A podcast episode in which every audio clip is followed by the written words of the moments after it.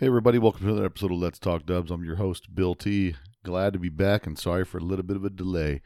Had some technical difficulties with a couple of podcasts we had recorded, but without fail, here we are today, a couple days late, but a two parter. This podcast was super long and really good. Lots of great stuff. On today's podcast, we interview Scott Kelly. Scott Kelly's been drag racing for over 30 years, started in the air cooled scene. His dad, before that, was influential and part of the woodwork in the 60s VW drag racing scene. Lots of good stories, great things. Scott's been pretty active in the drag racing scene, even when he crossed over, bringing the VWs into the import racing scene and then making a transition to, racing for Scion or TRD. Lots of cool stories to get into. Really one worth to listen to. And bonus for you guys is going to be a two parter. So this is going to be part one. Before we get into that, a couple shout outs. Give a shout out to Bulldog56 for giving us a five star review on our Apple Podcast reviews. Don't forget to write a review and give us a five star review on our Apple Podcast. It helps Apple organically starts to pump up our podcast for a broader reach, so we get more people that maybe we don't know that are in the VWs that stumble across this VW podcast for listening. Don't forget to share the podcast with your friends. Also, Ryan Corno shot me a nice email. Uh, he's enjoying the podcast and really getting a lot out of it. So we do have some good podcasts coming up. I got people stacked on deck to deliver to you, and I think you guys will really appreciate what we got going on. I do have some of the 80s throwback stuff that's going to be coming up, interviewing some of the guys that have held on to their cars through all the years. So that'll be good. One last thing before we get started Volkstroke. David Ruiz reached out to me. They're trying to help promote uh, their buddies' racing event. So they've got a FZ Racing uh, presents the SoCal VW Shootout. That's going to be September 28th, 2019. So if you guys got street cars you want to think that are fast, you want to bring them out there, see what they can do on the track and uh, build this thing up. You'll you'll listen to this podcast that we're going to do with uh, my man Scott, and you'll see you know the the drag racing thing. Uh, we all love it, and we all could get into a little bit more. So do what you can to support the scene, guys. Uh, without any further ado, Scott Kelly with Kelly Racing. Station wagon to have around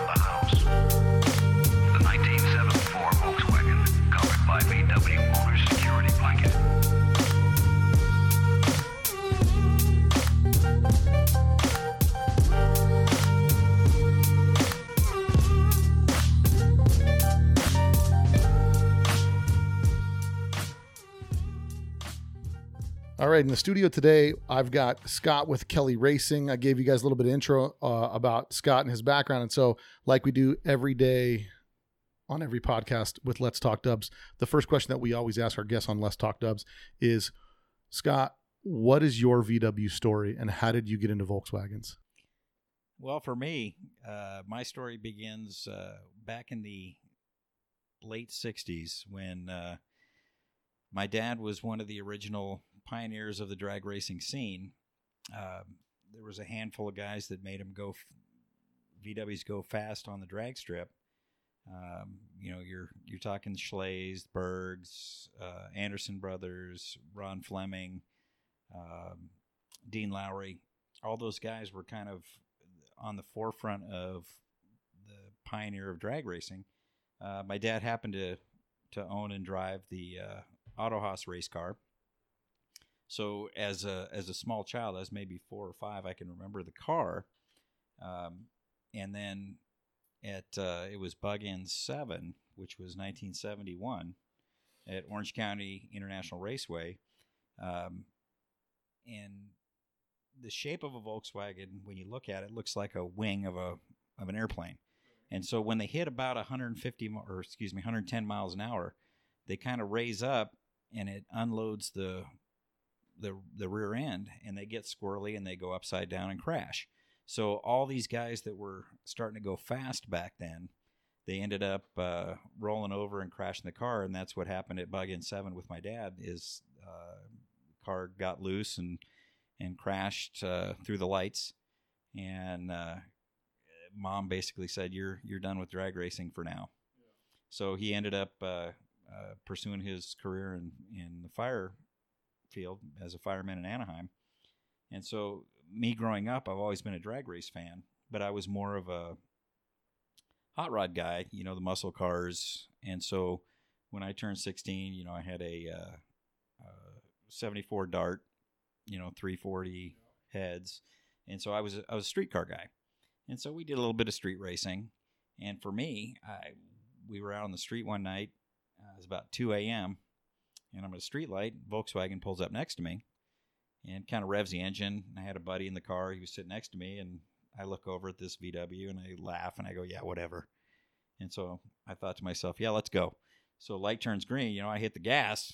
He did too, except he snatched the tires about six inches off the ground and was gone.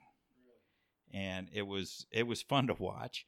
But I looked at my buddy, eh, you know, after getting smoked, and I said, "Did you see that?" And he said, "Nope." I said, "Me neither." So I made a left as soon as I could, get away from this guy. And so I knew in my head, going, "Man, I got to have one of those."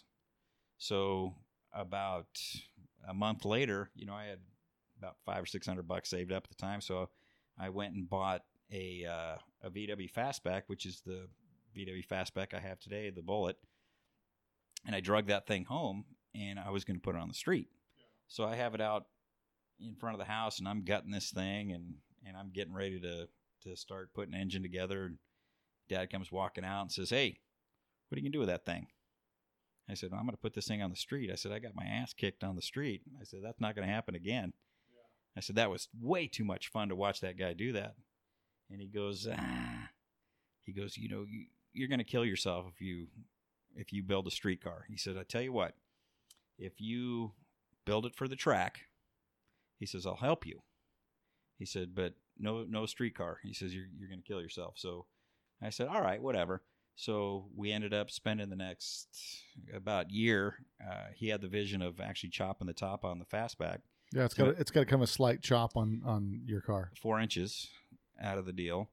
And so we spent about a year building this thing, and we debuted it uh, at the Bugorama in Phoenix in 1989, which was about March. You know, it was always the first race of the year, April, whatever that is.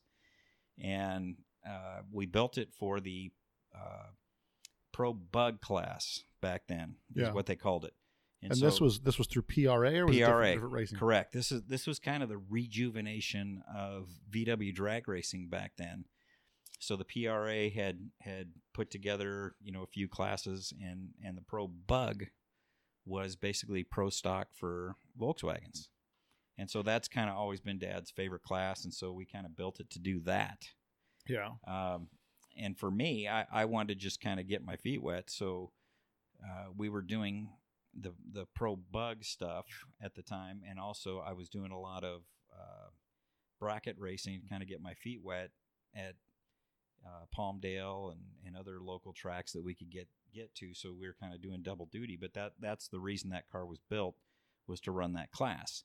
Um, but at the time, That was that was the pro. They called it the pro bug class. Pro Bug, which which transitioned to about 90, 91 to Pro Stock uh, for Volkswagens. Um, and so basically, the car was the the class was tube chassis. It was eight pounds per cubic inch, so it was Mhm. super light.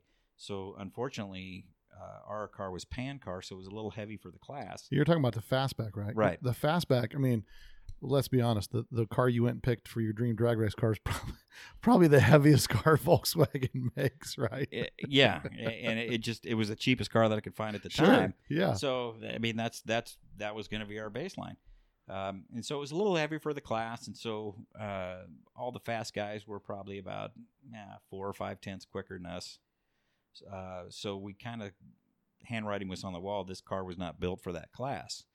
Uh, but in eight, in 1990, the very next year, uh, PRA came out with uh, basically a heads up class for pan cars. hmm So that was it went from eight and a half pounds per cubic inch. Uh, they built a class for ten and a half pounds per cubic inch for it had to be a pan car. So, So, pan cars were allowed a little little heavier weight. yeah, a little heavier weight. Um, and so we naturally made the transition to that. In 1990, they they ran the last three events, which were um, uh, Sacramento, uh, Sears Point, and uh, Arizona, were the last three events in 1990, and that's when they debuted uh, Super Street. Okay. And so we ended up running that class and we ran the second event. We ended up winning and we set the, the class record at the time, which was like 1101. at about 123 miles an hour. Oh wow. And then the next event, I think we went out first or second round or something. Something happened and we ended up second or third in the initial year of, of Super Street. And so that's that's kind of how you get. So w- when you get started, now there's a couple. You, you covered a lot of history there in a short period of time, and so I kind of wanted to jump back to a couple things that you started that that maybe um, to you you maybe just kind of rolled over them, but to me they're kind of critical, right? So um, your dad was early early into the VW scene Correct. until he crashed his car, and so some of the people in the beginning of the scene that that he was involved with in racing you just kind of knew him as like those are dad's friends, like uh, Dean Lowry and the Schley brothers and all those guys. Those were just like friends of your dad's and no big deal. But you know, when you start seeing your dad's connected to all those guys, for you, it's ho hum, right? Yeah, it was not it was not that big a gigantic deal as it is today. Like you you talk about the Schleys and Berg and and Dean Lowry. I mean these these were the and uh, they're the pioneers of, of drag racing. Um, and so for me, it, I grew up with it. So it was just like, hey, these are the guys that race VWs with my dad. So when you talk about these guys, uh, it, and you and you look at it looking back, it's like, hey, these are these are the pioneers of right, right. an absolute you know generation, two three generations of of racers, and I was around for the, the for the beginning. Yeah, and, and so my question is, so your dad now, all these years have passed. He was never so he got into VW racing just to drive these little cheap cars fast, and he could do it, and it was fun. And then after he wrecks the car, he gets out of it. And at no part in your life, he's like, "Hey, son, you should get a Volkswagen. You should buy this." He was just kind of doing his thing. You were being the teenager, and then once he saw all of a sudden your interest started going back to his, where his history began he got fired up to kind of well if you're gonna go racing boy let's race together Yeah, exactly. And it, and it turned out uh, that that it was something that we could do together. yeah And you know, he knew a little bit about it, and and it, it just kind of so went from there. so speaking on that about a little bit about it because he started as, as, as a pioneer in the 60s now you're getting back into this late 80s and, and there's been huge leaps and bounds in technology from then until now and so it was probably for him eye-opening like wow they've come a long way with these vws and then also interesting for you to get into this because your background's like so when you had your dart and stuff like that were you building your own motors and doing that kind of stuff. And so now you go to build beetle or are you are you building your own engines and stuff or are you having the motors built in the beginning and then just realize because like like a lot of guys that i've talked to like we, we talked about as we were talking just prior to the podcast we talked about like adam wick and stuff like that. And, and, and one of my questions in the future i'll have adam on the podcast one of the conversations i had with him was i said how'd you get an engine building? He says well i was drag racing and then it just got so expensive to keep paying these guys to build the motors i had to figure out how to build my own motor like is that how you do you did you build your own motors and do all that stuff yourself or were you because your dad was connected and kind of knew people you guys were able to access some of the resources you had available Um, no, we we've always built our own stuff. Really? uh, from minute one. I mean, it, it's it's been a thirty year learning curve. yeah Uh, when I first started, you know, you you you put together what you think is you know super hot rod whatever, and you know you you break whatever it is. Uh, horsepower always finds the weak link. yeah So you you kind of learn that that there is no shortcut to going fast. yeah So you, if you uh, if you cut a corner, horsepower finds it, breaks it, and it costs you twice of what you if you'd have done it right the first time. yeah like what looking back on your early days of racing what what was the biggest like i can't believe i did that man i was such a rookie back then and here i am at the drag strip and like in front of all these guys i'm just like oops Well, the big the biggest thing is maintenance. Um, whenever you take an engine that was designed for 40 horse mm-hmm. and you start putting 250, 260, 300 horsepower, and this uh, all the stuff I've done is all normally aspirated. So I've never tinkered with nitrous. I've never tinkered with uh, turbo stuff.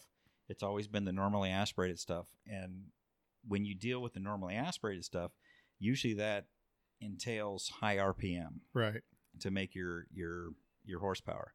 So you can't you know you're launching cars at between eight and nine thousand RPM. You're shifting at eighty five hundred to nine grand, and so everything has to be perfect. exactly yeah And if you don't, like I said, the horsepower finds the the weak link, and the other piece is maintenance. Um, people don't understand the the maintenance that's involved in any type of of high end race normally aspirated engine.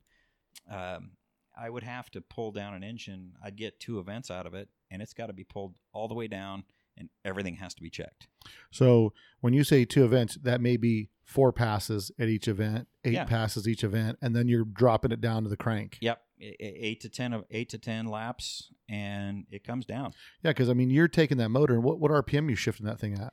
Uh, anywhere between, depending on the track, uh, 8,500 to 9,000. Eighty five hundred to nine thousand on a on a stock case, or are these full blown like race cases? No, these are stock cases back in in yeah, when you're st- when you're starting, they didn't have like the high roof cases and the billet cases and all that kind of stuff, right? I mean, no, you were taking uh, the mag cases that that you could find. Hey, uh, this one looks pretty good. Let's use this. Yeah, and so you first get the you first get the fasty on the road. What are you? So what's your first motor setup that you have in that thing? Uh, first motor we built uh, was 88 crank uh, by 94. And who made? Was it a Berg eighty eight crank or Scat? Uh, scat. Uh, I. What's funny is, uh, I, I've never had to build uh, a dowel pin engine. Everything I've ever built from the start has always been uh, uh, the flange cranks. Just a flanged four four dowel. uh, Crank. six dowel. Oh, there's six dowel cranks. Yep. And so the the flange cranks are much that, and that that came from the experience with Dad. Is like uh, he would say, ah, you, you can't have a dowel pin engine. Um, they're they're just weak. They're going to break. Right. You, So- sooner or later, you're going to shear the dowels. Yeah, he said if you're so a stock one is four dowel pins. So they put the eight dowel pins with uh, uh, what do you call it? Uh, Oh, the eight, the, the eight dowel, and then they well they Wedge made it. They wedge made it. Yeah. and so that's that's about the best you can do with uh, with the dowel pin. And so when we initially built it in '89, uh, that was he goes, nah, we're not even going to fool around with that. So everything we've ever built from the get go has been flange cranks Really. because they're just they're just stronger. They're just. It's like why why why take the risk, spend the extra few. What is it? A couple hundred A bucks. couple hundred bucks. couple know, hundred bucks, and you're going to get how many passes out of that crank? Uh, you, you can get. Uh, I mean, how many seasons can you get out of a two, single two crank? three years. Two, three years out of a crank. Yeah, and you really got to pay attention to those because they. Uh, So every time you strip that motor down, you're you're you're going through the process because a lot of our listeners are, are are casual observers of drag racing. One of the things that I wanted to kind of go through on this with you is maybe we break down drag racing for some of the casual observers of the VW scene that they might be able to, to have a little more interest when looking at a magazine or watching some drags on TV or something because the, the, the tough part of drag racing is drag racing is, is quintessential to it needs racers and spectators. You can't just have racers. You got to have spectators and you need and both need each other, you know. And and everybody loves to watch drag racing. I, I love watching drag racing. Some of my fun, the most fun I've had is going to the car shows, and it's like, okay, I've looked at enough cars. Let's go see some drag racing. And then you go see drag racing, and then the big bummer is like somebody oils down the track, and you're like, oh, okay, let's.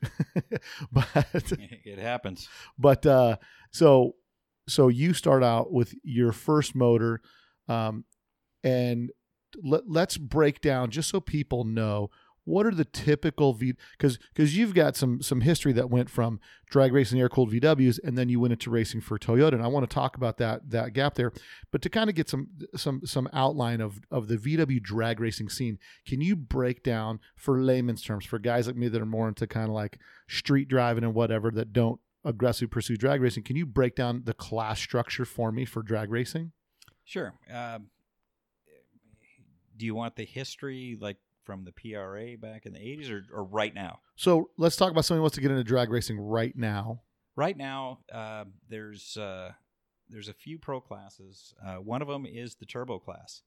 Um, the turbo class is basically unlimited, so you can build whatever you want. it's no holds barred no holds barred. the only regulations are safety regulations Correct.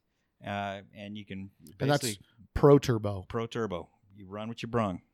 And, Uh, and and what are we seeing for times like right now in pro turbo class Uh, Pro Turbo class, uh, and there there's two sanctioning bodies that are are basically kind of running the game right now. BRS, which is the bugorama guys Bugorama guys, and then you have the Triple Crown series, which is triple crown and brs uh, correct. So the Triple Crown, um, most of their stuff they run two events at uh, Irwindale, one at Fontana, and so they're all eighth mile races. And so you'll have your turbo guys uh, in the eighth mile running high fives, low sixes at say 115, 120 miles an hour, which would equate to uh, somewhere in the eights, low nines. Eights full set because I was Quarter mile. I, I was talking to a friend of mine who does the WHRA, the West Coast Hot Rod Association. He does some uh, racing around here, and I guess all the big dogs, like all the guys you see on Street Outlaws, all that stuff, all those guys now, or I guess, are all racing eighth mile. And my understanding, I said, well, why are they racing eighth mile? Seems kind of boring. I mean, but then again, if you've ever driven a quarter mile, it seems like forever. You know what I mean? Like no one realizes how long a quarter mile is until you get strapped in at a drag at a drag strip Indeed. and especially when you're getting beat, it seems even longer. but uh, you know, he said that they've gone to eighth mile because the cars are getting so fast. There's no point to have street cars. Not prof- I mean, these are all professionally tubed cars, but like when you're having accidents at 160 and 190 miles an hour, it's a bigger difference of an accident than 150. And so that they've cut down eighth mile. Now, I, I've noticed that they've raced both. I know we're kind of getting at, and I'm sure someone's beating on their radio going, You, but let them finish the classes. Listen, it's my podcast. We'll go where I want to go. So, my question is I, I noticed in Irwindale they do eighth mile. And so you're saying Irwindale and Fontana both are eighth mile now? Yeah, Fontana, they'll run uh, uh, the second class, which is uh, super stock. Mm-hmm. Uh, and basically, that's a, uh, uh, a pound per cubic inch class. Um, and you have to use, they, they, they basically, you can, uh, it's a stock head. Mm-hmm. You got to use a stock style case. So it's a stock cast Volkswagen head. head, correct. Okay. So, and you got to use the stock stud patterns for your manifolds. Okay. Um, you have to use a flat tappet cam. You can only lift it to I think it's 650 now. So there's there's specific rules for super super stock, and it has to be normally aspirated. So carbureted, uh, no bigger than 51.5 carburetors. And is this this is the class that you run? Uh, yes, I ran that one for a lot of years. So super stock. So super stock is naturally aspirated, and there's a weight limit on the car. And it's when they say super stock, it's like the V8 super stock, stock intake manifold, stock engine displacement, or uh, like it's the V8s, they have to stay 350 displacement, but this has to be stock engine case. Stock engine case, uh, you can't be bigger than uh, 94 piston. Okay. So you- you're you're basically limited to how big you can build the engine. So displacement is limited. Mhm. And so then it comes to, especially when it's carbureted, you know, sometimes with with turbo, turbo's like I don't want to call it cheating, but I'm sure all the carburetor guys call it cheating. Like it's just like if you're trying to maximize efficiency of a motor and you're doing carburation, it's more of a science than. I, okay, I don't want to take away from the turbo guys, but you could just crank the boost up. Yeah, you, you throw a boost at it and makes up for a lot of a lot of other stuff. a I mean, lot, the- of, lot of errors Yeah. you can cover up with Right. with turbo. you're a lot less looking at fuel air ratio and you're looking at how much you can shove in this motor right now. exactly. So, being a carburetor guy like yourself, how come you've always stayed in in the carburation class? Like, how come you've never made a transition? Is it just do you see it as like a whole nother learning curve that you don't want to deal with, or is it um, you you find something more traditional about the drag racing class that you're doing? Uh, it, it's it, it'd be a gigantic learning curve if I ever made the move. Um, it's something that I've I started doing. I know it. Uh, it's easier to tune for me, Mhm. uh, and I understand it. You know, making the, the turbo jump, it's a whole different ball game. With uh, with normally aspirated, you have big uh, big compression because we'll run close to 16 to one compression on a normally aspirated engine. And and these are the motors without cooling tin on them, Right. Um, with turbo, there's there's no way in heck you can run that. right? Because you know, it's eight and a half to one, nine to one, maybe. Um, so but you're making up the difference on the boost side. right. You you can jam, you know, 40, 50, 60 pounds of boost into one of those, and just it it makes gigantic power. And so that's another question that I have because I'm not hardcore drag race guy, and so this is for all you guys out there listening to the podcast. So when they so walk me through the process of like you've got a motor, no cooling tin on it. So you push that car to the starting line, or you barely drive it as little as you can because you're trying to. Obviously, the cooler you can keep it, the better. Correct. You don't run alcohol in those, or you do.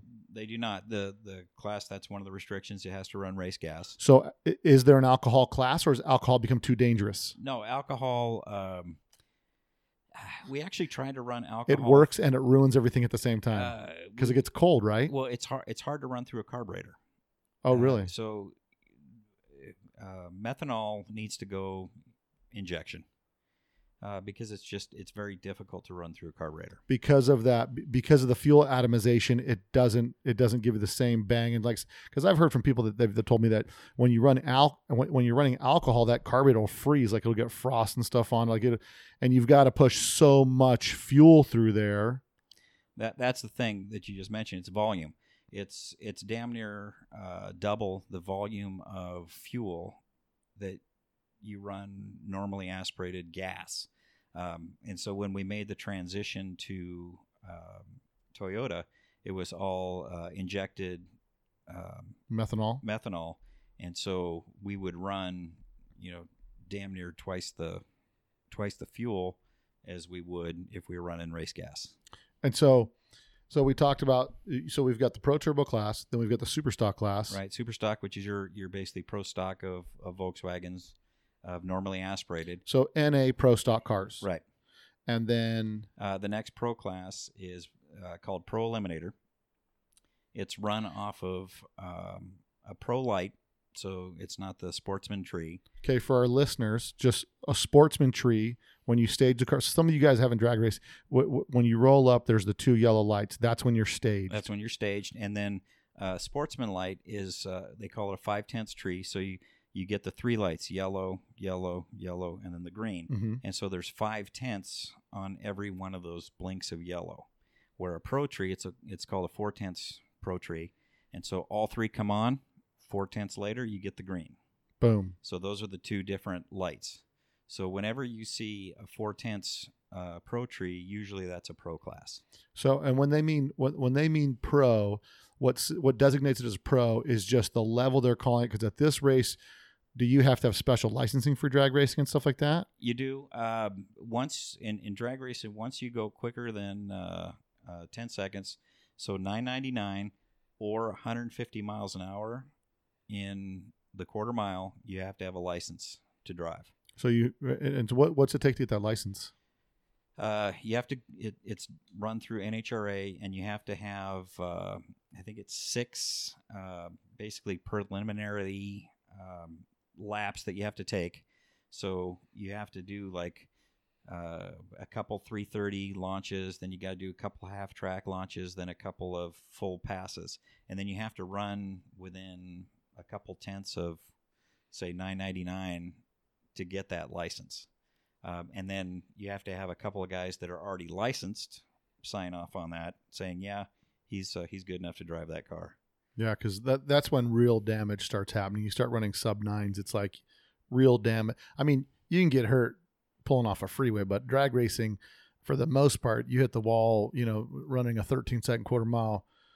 You know, unless something catastrophic went crazy and the car flips end over end, you're usually going to be. I mean, you're going to do some car damage, but when you start getting those those speeds, and like you were saying, and, and maybe something else, we're going to wrap up the classes because I know people hammer me on the. T- they're like, "Man, Bill, you're all over the place," but I, I like it. And those of you that complain, you can don't have to listen. So, uh, but the rest of my fans, the rest of the people that listen, Let's Talk Dubs, they're like they're loving it. So because as enthusiasts, we love it all, and and myself, I love it all, and I've I, I've taken my bug to test and tune. Fastest, I, I, I the fastest street motor I ever had. Um, still remains to be seen because it was a 2276 that that I blew up the first pass racing my buddy Jim Barbeau, and then I got discouraged and left the VW scene for a little bit after that. But actual street racing, fastest I ran was a a 1401 with a 1914 with a Turbo City turbo set on, and it was at it was at um, it was at one of these midnight mayhems where all you need is your registration insurance to run, and and those are so fun. But it took three hours until I got my second lap, and the first one I ran like a 1490 something, and it had a vacuum hose on it, and I'm like, I pulled the vacuum hose, I shoved an Allen wrench in it, and I'm like, I'm running this thing uncorked, and my buddy with a 20 uh 2276 with 48s, he's a traditional cowlick guy. I said, bro, it's on now, dude. I popped the vacuum line. He's like, ooh, I'm really scared. And I waxed him, but I ran out of fuel. And so even in that little thing, you know what what all I can one of the things I remember about it is like the quarter mile seemed so stinking long. I was like, holy crap! And I and at, toward the end, I started running out of gas, and you know, I you know, you sit there on the street, and and I've had a car before that where I built my own 19, 1904, which was seventy four by ninety point five, and I used to go to the street races here, and I used to just go clobber these Mustang guys. After going to the track, what I realized is no one really races a quarter mile on the street because especially in a bug, you leave so hard, leave people so they- do like what you did when you got beat in your first race. They're like, all right, this dude killed me by eighth mile. I'm just pulling off. Like there's no because you you lose mentally, which a lot of people if they if if you stick with it and you're on a track because the track doesn't tell any lies, right? That's the tough because you'd be the fastest dude on the street race because you could cheat the light or you can you know you, you cheat the jump or whatever the case is, but that doesn't go down in the drag race world. Yeah, well, it's it's all horsepower to weight. So you you you're racing a Mustang. You know that thing weighs thirty five hundred pounds. Yeah, So you you have a bug. You're you get it down to 1800, 1700 pounds. yeah. That's a lot less weight to move. So in an eighth mile or you know light to light, that thing's going to be lightning Oh, yeah, com- think- compared to these You'll think it's a, these street cars. it- you'll think it's impossible to catch. Yeah. You know, and so we're we're I, I want to get out of the classes here. Okay, just we so we're clear. So we got our Pro Turbo, Pro uh, Super, uh, Super Street, Super stock. Super Stock, and then uh, Pro Eliminator, and then Pro Eliminator. Is there a time limit on Pro Eliminator? Um, yeah, they they make they have a minimum that you have to run, um, but there is no restriction. So you can run turbo, you can run whatever. It ends up being um, you qualify off of your reaction time, and then it's a bracket race. Uh, so so basically, if if I'm running you know six nineties in the quarter mile, Mhm. and I'm going up against a guy that's running seven thirties, so we dial we dial it in. We're using a pro light, but he's going to get a four tenths head start. And in theory, if you if we both leave the starting line the same, You go through we're, the we're going to go through the lights at the same. exactly. It'll be a, it'll be a tie. Have you It'll ever be a seen a tie. tie? Never. right. No. Mo- most drag races are uh, done uh, right on the starting line. So if if you're late on the starting line, You're not. you're, you're done. Yeah, because you look at like those those top fuel cars, man, and it all comes down to reaction time. Reaction time. Yeah, every because you know it's it's the cars are so closely matched, and especially like when you do your dial in, unless you're sandbagging, which is why they, they have the breakout rule. So if you dial in and say, and so those that aren't listening, I'm going to flex a little bit of my knowledge. So if you dial in right, and your car runs 1060s, and you put 1055 on your windshield, you'll want to put 1055 because you can't go 1055 because if you run faster than your posted time, you're eliminated. You're yeah, you're done. Yeah. So you, you want you want to be as close as you can to your um, dial in, and and so in a in a bracket race, um, especially in pro eliminator, there there's two things that have to happen. One, you have to leave the starting line on time. Number two, you got to be able to run your time. So you may be able to grade off the starting line, but if I dial in 690 and I run a 750, I've given away a half a second, Yeah. and that's that's hard to come up. So you have two things that you got to take care of. You got to be. Cons- I mean, consistency is key. It, it's 100%. and and on Got to know your car. and so your car that you run is four speed transmission Correct. so is it only like pro turbo where they get into turbo like two speed transmissions Now the most of the pro turbos are for they're still four st- speeds still four speeds. but they're just a sequential shift uh, it it depends uh, on on most of them. They they may look like they're sequential where they'll have the inline shifters, mm-hmm. but they still got to hit the clutch. Uh, a true sequential um, transmission is uh, which we had in the Toyota, which we'll get into, I'm sure, yeah a little bit later, is once I let the clutch out, there's a sensor in the shifter. And so when the shift light comes on, all I have to do is pull the gear and the the computer cuts the engine by 0.035 uh, seconds to allow it to come out of gear and into gear uh, to the next one. So once I let the clutch out, I don't have to hit the clutch again. really. Where all the Volkswagens, you have to hit the clutch. and and so since you've had experience driving both it's way easier to shift the, the other one that has like uh, essentially essentially like an They call them clutchless. like clutchless Yeah, clutchless, transmission Yeah. and and the reason they don't do they just don't have that technology for volkswagens Uh, they do. Uh, It's just out of the price it's- range. Yeah, it's it's stupid money. When when we started uh, with with uh, Toyota, a Volkswagen transmission, they're probably three to five thousand for a really good transmission. Yeah, Um, so that's that's a lot of money. It know, to, to drop for a for uh any type of race car. for a guy who's racing four times a year as a hobby. Yeah, it's it's a lot of money. Um, when we when we made the transition to Toyota, those transmissions are between twelve and eighteen thousand dollars Holy crap! per transmission.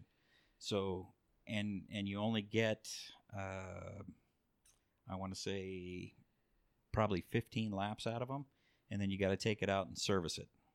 Wow. Um, so they're, they're everything is high maintenance. Yeah, So you're dealing with that's uh, why you got one driver and sixteen mechanics. exactly. Yeah, and in the in the, in the VW world, you've got the driver is the mechanic and maybe his dad and a buddy. Yeah, Type thing. exactly. Yeah. So we're down to preliminary class, which we discussed that preliminary class is open as far as induction. It can be forced induction or naturally aspirated. Correct. And so if it's like, let's say a guy buys an old pro turbo car, but he doesn't want to run with the pro turbo guys, he can run in pro eliminator. So a guy could go buy a pre-built drag car, run in pro eliminator. Is the is the purpose of pro eliminator to kind of get the feel for the car to where you like you can get it to where you can run in the pro eliminator super stock class, and then you can move into those classes, or you can or, or it's it's a it's kind of a in between to where uh, pro turbo super stock um, which on the brs side it's called uh, pro gas. So they're very similar. But those are those are straight up uh, just street drag races. dra- yeah. Light turns green. Whoever gets the finish line first wins. So a lot of times that comes down to who has the most money who's put in the most dollars to do that. And if you don't have the time to do the r&d hmm you can you can go run a pro class and compete so it's kind of a uh, in between uh, between the the straight bracket classes which are your your sportsman classes hmm where you're getting the three lights and then the green. And if you want to run a pro class, that's kind of the transition to it. and that's like uh, because when you switch to pro class, it's all about like if you're if you're no good at reaction time, don't bother going to pro class. Yeah, you probably don't want to be there. That's not your first step. because that's just going to kill you. You're, you're just, you want to talk about getting discouraged. Like you could buy anybody's car, and the guy guarantees it's a it, it's a it's a eight sixties car all day, and you're losing every race because you got you know a point five oh Exactly. reaction time. So I, I always tell folks that are just getting into drag racing, I, I've been doing it for 89. This is my 30th year in the drag race seat. Um, s- start slow. You know, start with a, you know, 1800, 1900 cc engine. Learn the car, learn what it does going down the track because that's a lot of that stuff happens so fast at the, at, you know, oh yeah, a 14 second car. That's that's a fast car. That's, I mean, a lot of people, uh, uh, okay, in today's technology with direct injected motors and things like that, like in the past five, six years on the street, especially with Dodge, with 700 horsepower street cars with air conditioning, the cars are getting ridiculously fast from the factory. But you're talking 10 years ago, uh, 14 seconds is really fast on the street. I mean, that is, Lightning, it's it's fast right now. yeah. If you if you took a 14 second Volkswagen and raced anybody on the street, you'll probably win 99% of your races. I mean, that's a fast race car. And when you get on the drag strip, a 14 second race car, everything happens so fast. You know, from launching the car, then you got to shit, you know, hit your shift lights until you get into fourth gear. Then you can kind of look around a little bit. But things happen so fast, and then once you get in fourth gear, you get to the end. Now you got to stop, you know, shut everything down. So people don't realize how fast things happen on the drag strip. So when I people ask, well, where do I start? Start the bracket class. You know, run your 14 second, 15 second, 13 second, whatever whatever you got. Learn that car, master that car, and then start putting horsepower to it. because really it's it, it- i mean what it comes down to and i think it's been proven on the track tons of times it comes down to driver skill like it doesn't matter how much money you could throw at it if you can't drive you know you're not going to be a happy drag racer so your advice to like the average guy who just bought and bolted on a turbo kit and he's got a 14 13 second bug it's like don't chase the fast guys. Go run sportsman. Go run. Consistency. Learn that car like the back of your hand. Practice your lights. Do that stuff. Because when you really start moving up in the classes that's where the difference is made in drag racing is like 100%. who cuts the light. And if your car is built right and it's consistent you're gonna you're gonna do what you need to do. It's just up to you in that in that reaction time right there. And and everything slows down. Like uh, uh, the the engine I have in mind right now, it's it's basically a super stock engine. I'm running Pro Eliminator. It runs 690s in the eighth, you know, 1090s in the in the quarter mile. And if I was to take somebody off the street, put them in my race car, it would they would it'd scare the poop out of them. right and it would run how slow how much slower it- half it- second yeah, it, it, they If just- they were would- good. they, wouldn't know what is hit hitting them. So they, they need to you need to learn how to drive. well you're going through f- four gears in six seconds Correct. I mean, I, I we, before we came over here, I was with my buddy, and he's not really a car guy. And I said, "Yeah, I'm, I'm I'm interviewing this guy, and I was looking at some of your Scion videos, and I'm and I'm showing him that, and I said, and I'm looking at, I'm trying to get him to understand, and I think I think one of the things I saw you run was like a 1021 in that car, and I I, I want to say it was like a hundred a hundred miles an hour. Is that right? Does that sound right? Um, the Scion, it in the quarter Or it mile. might have been the that was the bug. Is that, is that the fastback? Uh, No, that was the the bug. um, yeah, the Scion uh, Toyota that that car was a mid nine second car, so it Mhm. run nine forties to nine sixties depending on the track, at right about 150 miles an hour. So it must have been a video that I saw of, a- of a bad, like a bad pass. Well, it depends on the track. Um, and when I'm sure we'll get into this later, when we started running um, the NHRA uh, stuff with the Scion, Mm-hmm. we actually detuned it because it, we didn't need to be on the ragged edge. So what we were trying to do with the Scion is uh, we wanted to run about three to four events with an engine. Right, We want instead of two. right. Three to four events, which means like you're doubling your passes. Right. So re- lean back on the performance and do more bracket stuff. Yeah. So uh, when when we transitioned from a pro class uh, heads up, uh, when we went in, uh, I think it was uh, 2009, um, NHRA killed the Sport Compact Series. So Yeah. So so we had nowhere to race. so so let's talk about the, tr- the the the transition. So are we through all the classes? The pro eliminators like the other pro class, and then after that's just sportsman It's, class. it's all sportsman classes after and the sportsman class are all dial-in indexes. Correct. How many dial-in indexes are there? Uh, I think they have two or three. So it's 1090. Um, well, they have uh, th- that's uh, BRS. They have a 1090 class, Mhm. and basically you can run whatever you want. It's you just you're trying to run 1090 Exactly. exactly. That's the game. Correct. and those are sportsman class with a sportsman tree and some other stuff. And so everything from there is sportsman class, which is kind of run what you brung. So your advice to people wanting to drag race: get out there, run your car in sportsman. Don't chase the pro class. Get your car dialed in, and then move into pro Yeah, class and- if you feel like it. And it. then start moving moving up. You know, if if uh, you know you're running 12 seconds, you know, shoot for 11 seconds. You know, tune your car. Once you get to 11 seconds, then you know shoot it for you know quicker than that. So, so let me ask you this question because I'm, I'm- I'm, thinking of I'm a guy sitting at home thinking of what you're saying. So I'm, so I'm, I'm asking the question: What is the most you've seen tuned out of a motor without any major changes? How much? I mean, if someone's because we're talking about backyard guy who's who's done his research on the internet. And when I say backyard, the VW guy, like the guy working in his garage, doing his own thing, searching the internet, getting his information.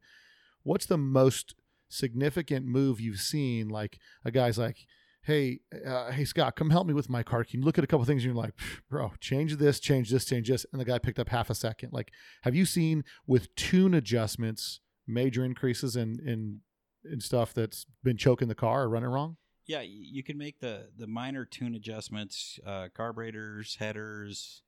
Um, uh, timing is very important, and timing comes down to what cam pro uh, package you're running.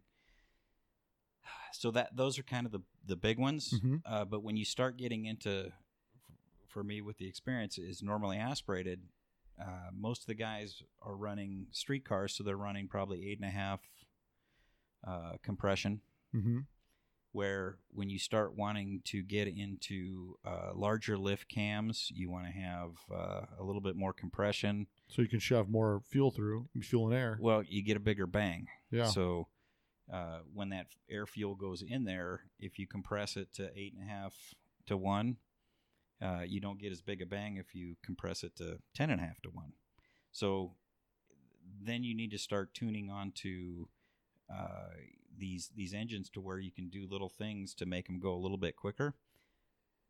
Problem is, is when you start uh, getting horsepower into engines, then then you start finding uh, horsepower always finds weaknesses. Mm-hmm. So then you need to make sure that your rods are good. Your cam is not a cast cam. We run uh, uh, chromoly uh, cams in them, So you don't run billet cams. billet cams, Billet cams. chromoly. Okay. Um, so I don't. I've I haven't run a cast cam in probably fifteen years, twenty So years. when you say cast cam, it's like an off the shelf, Off the shelf, Engle 120, Right. whatever. That's a cast cam. The Right. other ones are are billet machined out of chromoly steel. correct. And chromoly is just for those for those that aren't super into it.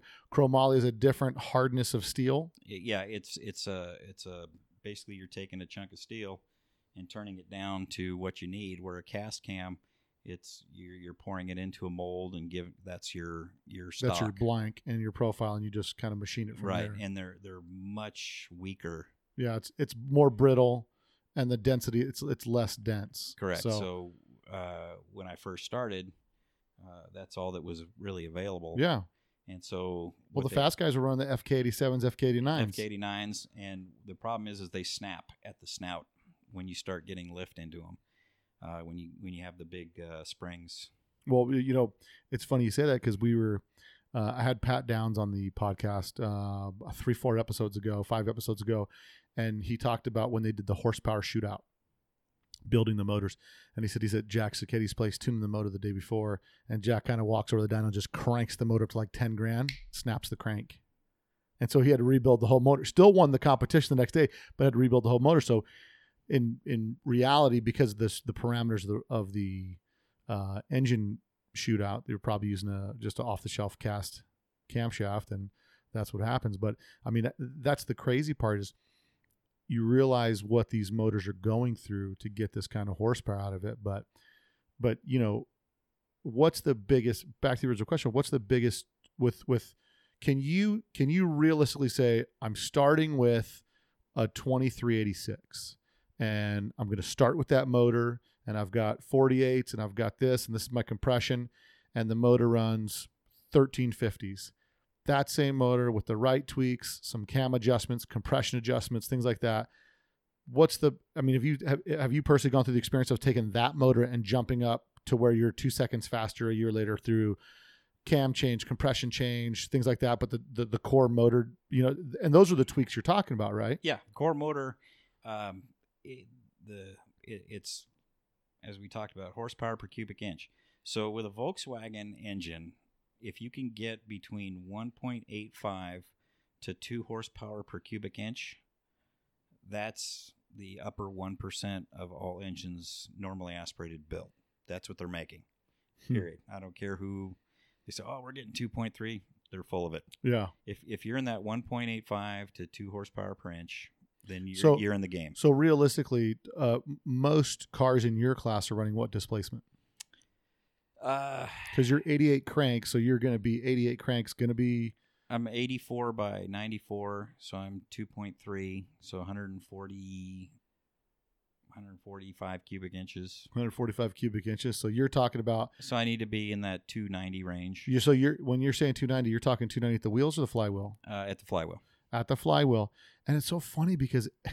I don't know how many people I've heard. I'm sure you've heard as a drag racer sitting back at a car show and some kid telling some other kid with probably some Oakley some Oakley thermonuclear protection on.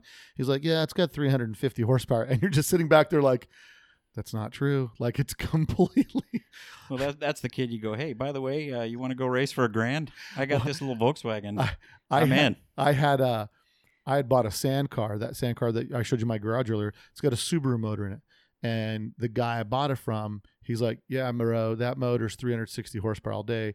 And then I took it down to get dynoed uh, down in California with John over there at Outfront Performance, And I said, "Yeah, the guy told me it's 300 horsepower." He just looks at me. and He says, "You're never getting 300 horsepower out of a stock block with stock rods and stock pistons." He's like, "This mo- and the motor dynoed at 170 to the wheels." And it's so funny because you know my new my new Can Am that I have that I take in the desert that's 170 horsepower.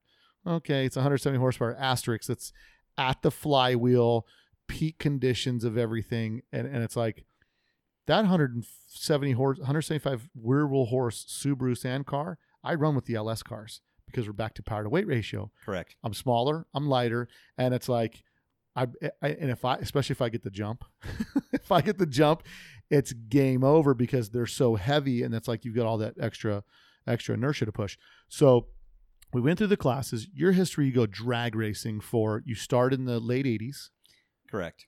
and you move into and how long and you're racing you're you're kind of racing what four or five times a year in your vw going to the, the typical show circuit is about six six six um events No, back then, uh, this this was kind of the renaissance of Volkswagen drag racing. Back in the late '60s through the early '70s, um, there were Volkswagens everywhere, and and NHRA had classes for them, so they could they could go and run NHRA divisionals. They could run national events, and then kind of in the mid to late '70s, NHRA started writing Volkswagens out of the rules. Um, Uh, why do you think that was um, it, a lot of it was political, where NHRA, um, you know, your big three, uh, Chevy, Dodge, Ford, this america America, yeah, we're, we're we're putting, and that's who was basically putting the money into drag racing. was gm gm ford, Ford, uh, and Dodge, race on sunday Mopar. sell on monday, Sell is, on the, Monday. Is, is the mantra and Volkswagen has never, and I mean never, put money into drag racing in the United States. let's let's talk about that for a second. Is that freaking awful? I mean, it's it's like it, it, it's the it's the craziest thing because VW people, and maybe uh, it's so crazy because I- think VW people are are like we love Volkswagens, and I think the real disconnect was that like if I think if Volkswagen, this is just two guys talking here, bringing up ta- talking amongst themselves, but I think if VW was like hugely into supporting air cooled drag racing and like grassroots stuff, a lot of us would be looking at brand new Volkswagens just based on brand loyalty and factory support. correct. You know, I, I think that's I think it's huge, and I and I don't know why. Maybe you know what? I'm, I'm going to track somebody down at Volkswagen and get them. No, I'm serious. I'm going to get them on and say, how come you guys have never really supported like the air cooled VW community as good as you could have? Because it would equate into sales. Well, I, I could probably answer part of it is Fire away. um, uh, VW is a European company, and drag racing has never been uh, A part of their European thing. culture. It's it's a they're more of a road race F one, you know, type of uh, mentality. Drag racing is a, a very American thing, and if you're not part of this culture, drag racing makes zero sense to you. It's like, But why, why would I want to do that? and I think I told you this t- earlier as we were talking earlier on the phone. And I've said this on the podcast before, and people are going to get tired of saying it, or maybe they might start taking shots or something every time I say this. I don't know what it is, but we're talking earlier. My my personal opinion, and and me, uh, you know, I'm 47 years old. I grew up American, America. Amer- my parents were immigrants, but I'm American. I mean, the, Volkswagens to me are as American as apple pie. I said this to my buddy at lunch today because he's not even a car guy and he's he's like wanting to be a car guy he's a good he's a friend of mine cool dude but he says yeah my parents had a bug and a this and this. I said that's why volkswagens are so american. I said because everybody has a connection to a volkswagen. And i think by volkswagen lacking that support because i get it like their their their goggles are affixed to europe and i totally understand that. But i i've never understood why like Volkswagen has never embraced that uh, that US heritage that they have because I'm telling you it is it's rich it's deep it's like it, it means something to us guys. And I think if when they made the new Beetle we talked about the concept one my brother and I talked about concept one and we're just kind of like yeah chick's car. Like don't care chick's car. If they would have came to the VW events air cooled VW events like the people that are that are turning out thousands in droves that's their I think when we all saw it, we saw the concept, we were like, okay, it's the concept. It, it probably won't be that ugly, but it's the bug. And we all thought to ourselves, like, if they just please make it rear engine, please make it rear engine. They didn't make it rear engine. Then they went front wheel drive. Then like, like like all these things. And if they came and did market, re- this why th- this is what I could guarantee you. If they did market research and they came out and they said, VW enthusiasts, we know you're you're brand loyal, and what that's I think something they don't understand. If we're going to develop the new Concept One Beetle, man, they, they should come on Let's Talk Dubs and, and ask the group here how to build that car because we'll tell them if they like the new bus. I, I'm a bus guy. I'm not super pumped about the new bus, but you know, hey, they're building it for a different generation. We're the buyers, though. We're the ones that have brought the nostalgia to the streets. But you know, if they'd have said we're going to make the new Beetle rear-wheel drive, we're gonna we're gonna we're gonna commit to the heritage. Like you look at, I'll tell you right now, you look at Dodge and the the the new Challenger and stuff that they have out. I mean, unbelievable. Like it, they nailed it. Like getting taking the best of modern day technology and taking cars that nobody want you wanted one but nobody else wanted those mopars in the 80s like you're a mopar guy in the 80s you went to a mopar show there's four of you there you know what i mean and then it came that wave in the 90s where mopars just skyrocketed and that was part of the thing because they weren't the chevys they weren't the this and then they started getting hyper rare and all that stuff but i think you know if they would if they would have came to VW events and they'd asked our input, the VW air cooled Beetle enthusiast, like what design you guys designed this car how would you design it? We'd have designed it. We'd have, we'd have taken turbo motors gone rear wheel drive because you say oh there might not be a market for it, there's no technology. Okay look at the frs right? That car's manual transmission? Beautiful. rear wheel rear wheel drive like Uh, we had a chance uh, when the FRS hit. Um, part of the uh, when when you're under the Toyota umbrella, they send you out to Willow Springs uh, once a year, and they they do all their shots of everything that they want to use for promotional stuff. A lot of the interviews, but while you're out there, they bring out probably five or six cars. Um, like one of the years was the the Scion TCs, and basically you go on the streets of Willow and you spend a day driving that car on the streets of Willow. really Yep, so fun. And so you you just get to beat up on those cars on the streets of Willow and see what they'll do. Uh, one of the years was the FRS, and I tell you what, for the dollar, the way that thing handled, uh, in my opinion, if they'd have put another fifty to sixty horsepower to it, it'd been a, it'd been the perfect car. Now the drivetrain on that thing is it the same as a subaru motor horizontally opposed flat four because I've heard, I've heard something and I don't know because I'm I'm not immersed in the Toyota thing, but my understanding was like Subaru made it one year, Toyota made it one year. I I, I don't know what's the It- story on that thing. It was a uh, combination build. So basically, when they came out with the FRS, uh, Subaru had the BRS, and it's it's basically the same car. So they used that powertrain from the Subaru side in both cars. so it's horizontally opposed motor. correct. And so, I mean, it's just it was so fun to drive. And at Volkswagen, and I don't know the history, the history on this, and maybe I should get it clarified one day. A friend of mine told me that you know Subaru bought the Wasserboxer design from Volkswagen because Volkswagen was kind of done with it, and then they redeveloped it into the four cam Subaru flat four motor, which is I I can testify that motor because I've beat the crap. People are like you're a Volkswagen guy. How come you don't have VW motor in your Santa Cruz? I'm like because I just want to get in, wring its neck, park it, and then go back and ride another hour. Yeah, do it again. Yeah, it's new new New technology. technology, and and that's the, the basically they took that that platform and took it to the next level. Where had Volkswagen done that with Oh my gosh, that Beetle would have sold millions. Dudes would have bought the Beetle. You understand what I'm saying? I don't care who you are.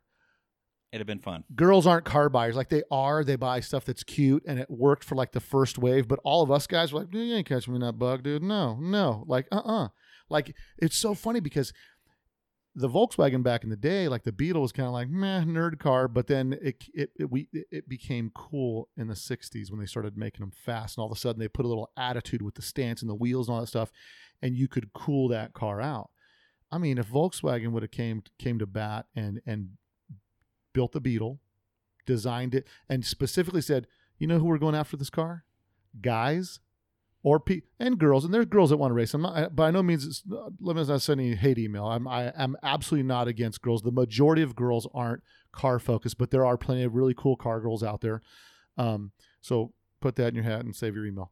Um, but, uh, But the reality is, if Volkswagen came out and said, we're going to do rear engine, horizontally opposed, water cooled, turbocharged, rear wheel drive, and we're gonna we're gonna build it, we're gonna make it cheap, but we're gonna we're gonna build a bunch of aftermarket parts for it. They'd have had a, a freaking home run. They'd have sold millions because I think I think where they kind of went wrong with this thing was they developed it for maybe like the import market guys.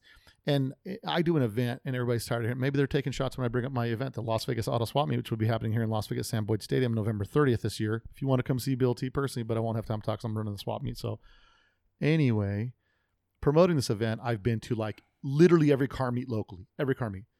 The weirdest ones are like the import dudes. They have these huge meetups at vape shops. I'm not, I'm not kidding. Huge meetups at vape shops, vape these vape shops, and I walk around handing out flyers for the swap meet because I'm I'm a little old school, and everybody's like, "Do social media." So I put on social media, but I hand it to a guy. I'm like, "Hey man, I want a flyer for the swap meet." He's like, "What's a swap meet?" I'm like, "Okay, let's start from the beginning." It's uh, like, "Oh, you can." I said, "Like, you know all the parts you took off your car, you can bring those to the swap meet, and people buy them. Who's going to buy those?" I'm like, "Okay, moving on." Like, but they're just it's just a different breed of guys. And like I was at an import show. Um, Bill's on a rant again. I was at an import show just recently. Now this is Vegas. We had a tragic shooting here a couple years ago, right? So the sound of gunshots near a hotel, not real cool. There's a hotel down the street. They was doing like a stance work or stance fest or something, whatever. So I went to go check it out. There's some water pumper Volkswagens there, and I just kind of cruised by. I'm, I love all cars. I went there to go check it out. And this was the most insane thing I ever saw. Like all these dudes gathered around this Jetta where this dude's bouncing it off the rev limiter and it's backfiring and popping and all this stuff. And I'm just kind of, I'm like, what? First, I'm a little startled, right? Because I'm hearing this pop. And I'm like? And all these dudes are cheering with their vape things in their hands, like standing next to this car. And it, cause you know, like car guys, like us car guys. All right. So maybe don't share this with your friends at drive imports, guys. Cause, you know, remember what I said about Volkswagens. But, uh, you know, like us car guys, like we watch Fast and Furious, and we're like, it, it had the had the ability to be so cool. And there's you know the 19 speed transmissions and the and the fire shooting out taillights and the you know the, the theatrics kind of made it like for car guys you're like lame, but I I'm committed to the movie because it's about cars.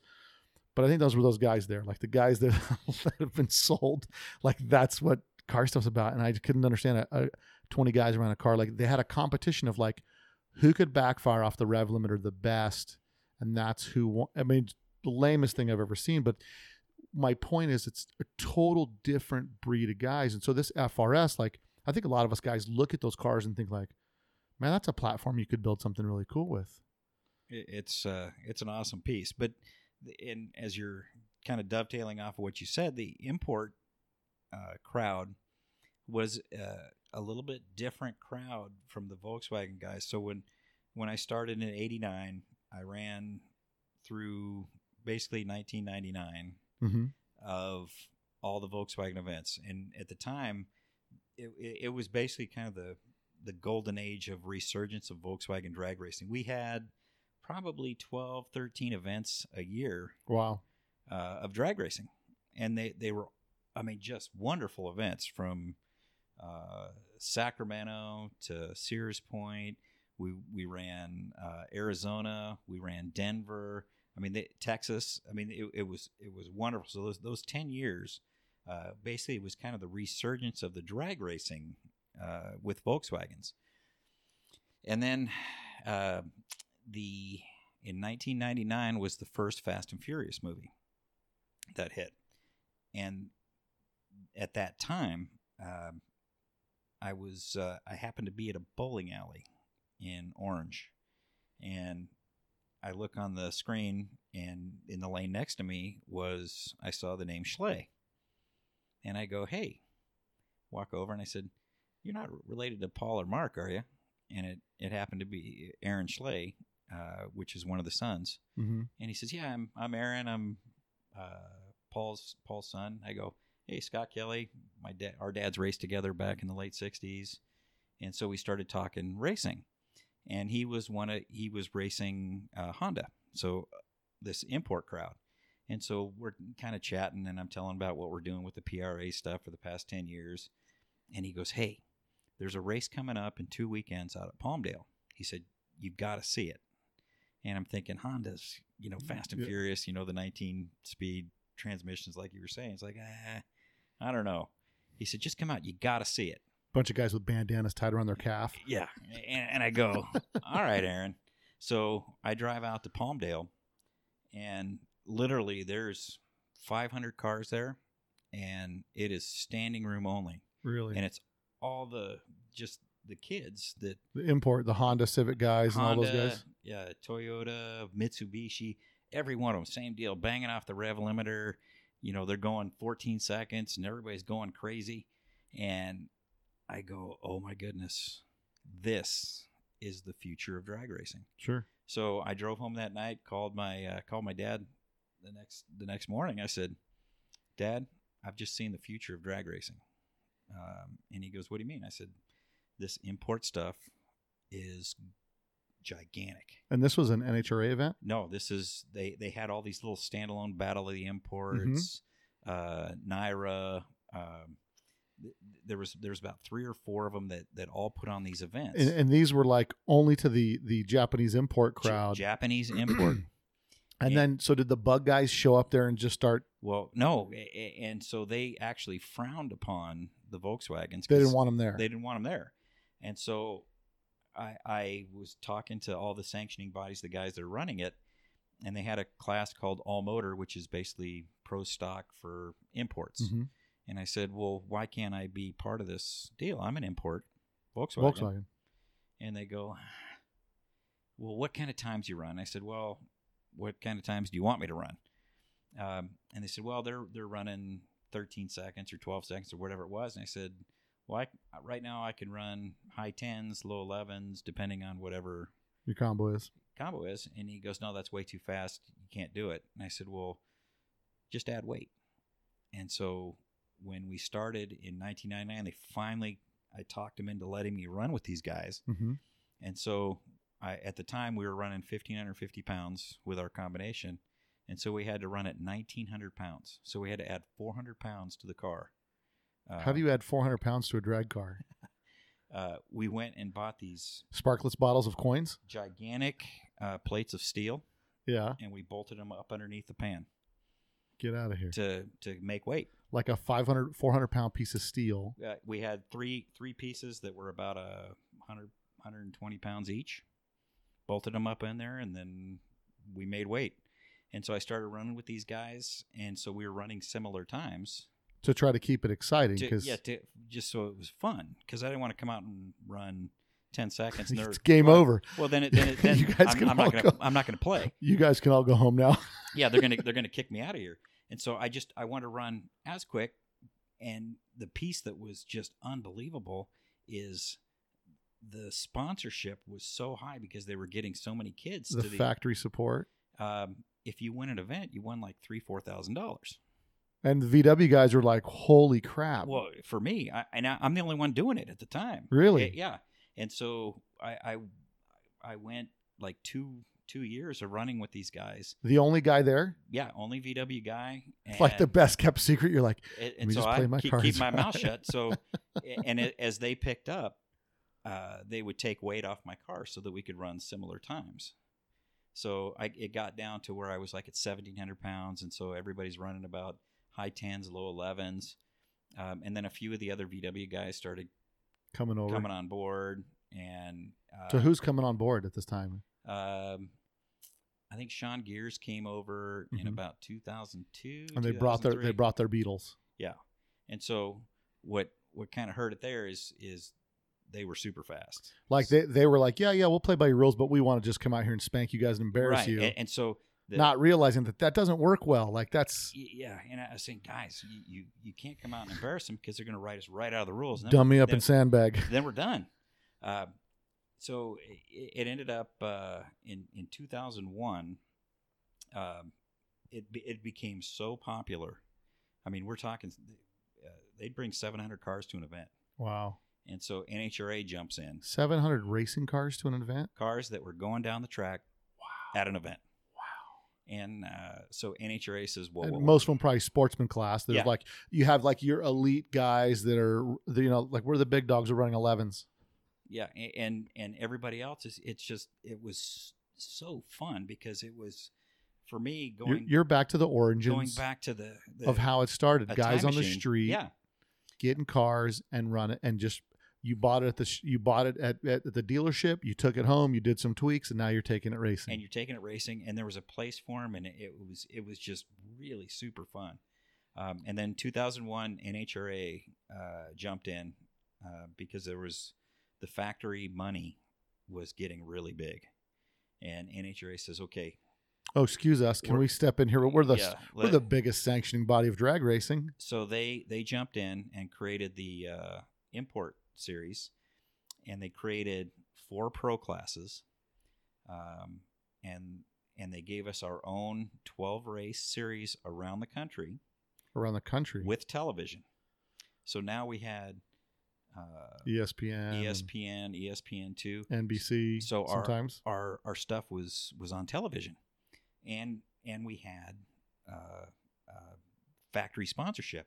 So for me, we finally we- the uh, 2001 we won the national championship, um, and then from 2002 2003, these guys because they had factory backing really started going fast with these things. Right. Now the engineers show up and help them like, okay, you're going to beat that guy who built his Volkswagen in his garage and here's how we're going to do it. Correct. And so uh, it got to a point. You know, what now? What weight are those cars run? So you're your same weight class as the. So if they drop to 1700, you drop to 1700. Is that kind of where where it's at? Yeah, they they were uh, they could run at 1700 pounds. I think we were at the time was about 1785.